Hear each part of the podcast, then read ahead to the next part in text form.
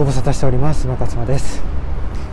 えー、12月2日になりましたね。もう12月入ってまいりましてね。寒さがねまた一段と、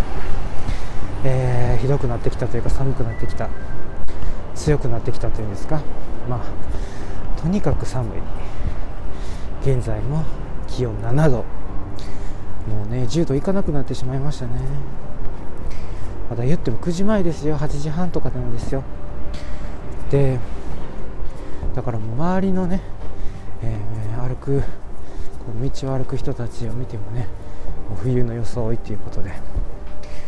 12月入ってきましたからねもう冬なんですね。もう冬を受け入れるしかない。もう本当に私みたいに冬が嫌い寒いの嫌い人にはね結構こう辛い季節になってくるのかなということなんですけれどもあの感染者数がね減ってきているということでえー、移動する人もね増えてきましたね。なんかあのこういうあのウイルスっていうのは、えー、冬とか寒いところに強いんじゃないかっていう風な、えー、こう思われてたっていうところがあると思うんですけどでも実際そうじゃないっていうね今年だってね夏の感染者数が一番多かったわけですから、ま、そんな感じでまあ減ってるとはいえね油断ができないんですけどっていうのもオミクロン株っていうわけのわからんのが南アフリカから入ってきたみたいなことで。まあまあまたワーキャワーキャね騒ぎ始めると思いますけれども、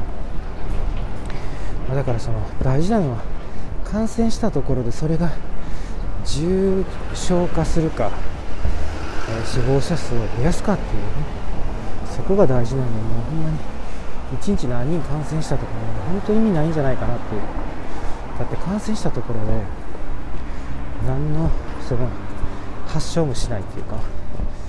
えー、風邪の症状とか熱の症状出ないっていうのが、まあ、ほとんどとは言いませんけれども、まあ、半分ぐらいあるのかなって思ってますので感染したところで発症せずに終わっていく場合もあるっていうことですね、まあ、そんな中、えー、もうあのオフィスの方にもね皆さん通えるようになってきたんじゃないですか、えー、移動することもね、えー、前よりもだいぶしやすくなってきたと思います。あの、えー、うちの方うちの会社もですねあの、え週2、え週2で出勤していいよっていう週2日制だったんですけどそれがやっと解かれまして12月1日から、えー、それで晴れてですね、えー、会社に行けるようになるんですよ。もう私個人的にすごい嬉しいんですよね。そのワークフロムホームって言ってね要はリモートですよね、えー、リモートって本当に私みたいなこうねこう集中力の切れる人集中が続かない人っていうのは難しいんですよね。いわゆる私は多動症なんで落ち着きがないんですよ。集中できないんですよ。なんかそういうこともあってですね。だからあの、まあ、特にお家は無理。まあねそういうこう職場の方がまだマシというか周りになんか人がいた方が集中しやすいっていうねそういう性質なんですよ。なのでとにかく場所を変えないといけない。周りに人がいるいないにかかわらずあの仕事モードになれるかどうかなんですよね。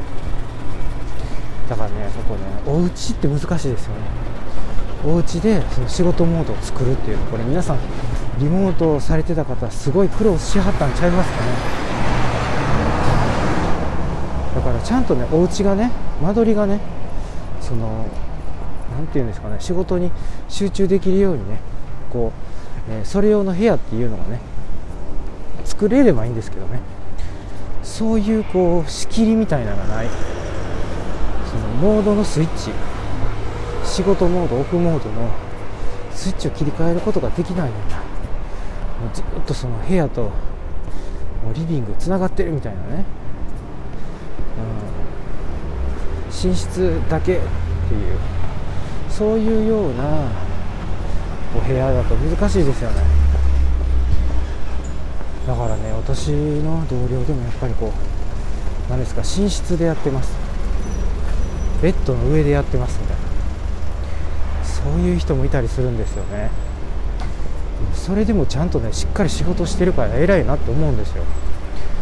私はでもねもう引っ越した方がええんちゃうかとかちょそれはなあの、えー、もうちょっとこう工夫しようみたいな。あのリビングをこう片付けて職場みたいに仕事場みたいにしたらええんちゃうかとかいろいろねアイデア出しましたけどね。というかくある私もですねあのそうなんですよ。間仕切りみたいな、ね、パーティションみたいなのがないので部屋が分かれてないところに住んでるのでだからもうダイニングテーブルをねなんかこう仕事用のテーブルと共有して使ってるっていうような感じなんですよね。だからもう切り替えができないですね。本当に集中ができない。だからこうやってね今ねちょうどオフィスに行く途中、えー、収録を外から行ってるんですけど。だからこうやってあのなていうんですかね歩くこともできるし人に会うこともできるしなんかそっちの喜びっていうのをかみしめてるっていう感じですね。だからもう本当にもう毎日のように今オフィスの方に通ってます。でもねあんまりもうみんなね家で仕事できるっていうのに味を占めてしまったからなかなかオフィスに人が来ないですね。なんかもうほとんど私1人の時とかも結構あったりしてもしくは私と数人ぐらいの人がいてもそんな状態なんですよね。まあでも少しずつ良くなっているということなので、えー、こんな感じでねみんながまた集まってきてねんかあの感染症対策やとかしてなんかもう限定的な人数しか会議室入ったらいけませんとかね。そういうこう規制が取っわれるといいなと思うんですけれどもでももうねこのコロナが世界を変えてしまったからもうそういう風にはならないかもしれないですね。まあ今ねこうハイブリッドワークとかハイブリッドワールドっていう言葉が出てきて始めてるんですけどそれはどういうことかというとそのリモートで働く人オフィスで働く人っていうこうオンラインで働く人オフラインで働く人みたいな感じでそういうこう両方の働き方が許容される時代になったと。でそういうこう違う働き方をする人たちとどうやってコラボレーションしていくか。どうやって今までと同じもしくはそれ以上のパフォーマンス出していくか、まあ、パフォーマンスだけじゃなくてやっぱりそのチームワークですよね。特にチームワークでして仕事してる場合。1人でね淡々と仕事をしてそれが結果につながるっていう仕事だったらねなんとかなると思いますけどそうじゃなくてやっぱなかなか難しいじゃないですか。誰かの力を借りないといけない。誰かを逆に助けてあげないといけないとかそういうこう持ちつ持たれつの関係でチームワークって成り立つんでだからね私のところね私が見てる部署っていうのねチームワーク大事なんですよ。まあ私が大事にしてるっていうのもあるんですけどなのでこうやってハイブリッドになってどうやったらいいかっていうのをねもうこの十分リモートで学びましたねこの2年近く。なのでまあこれがより一層ハイブリッドになっていきますから。そしてねあのー、またねこう新しい人たちがねどんどんどんどん入ってきてるんですね。うん。だからこう新陳代謝が始まってる。あこれはあの私個人的なね自分のあの会社の部署の中での話なんですけど。まあだから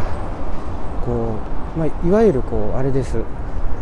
ハイブリッド。だから働き方がこう変わっていくように え人もどんどん入れ替わっていってとにかくその変化ですね。いわゆるこういったこう変化が激しくなってくる加速していく時代に突入しているんですね。なのでそういう変化にどうやって、えー、こう対応していくか。なねちょっと英語であのおしゃれに言ってみると adapt していくかっていうねことですね。だからそういう能力っていうのが今後は必要になってくるかもしれない。いつまでもその昔の体制とか体質に依存するとかずっとしがみつくみたいなもうそういう感じの、えー、働き方では立ち行かなくなってるんですよね。なので、えー、そういう何て言うんですかね体質、えー、依存状態の旧体制のね、えー、会社というのは、えー、なかなかね難しくなってくるんじゃないですか。実際に苦境に立たされてる、そういう企業会社も組織も、え実際出てきてるんじゃないですか。ということで、えまあねこういうこう急激な変化が起こってる時代の中で、まどうやって生きていくかということについてはねこれからも、え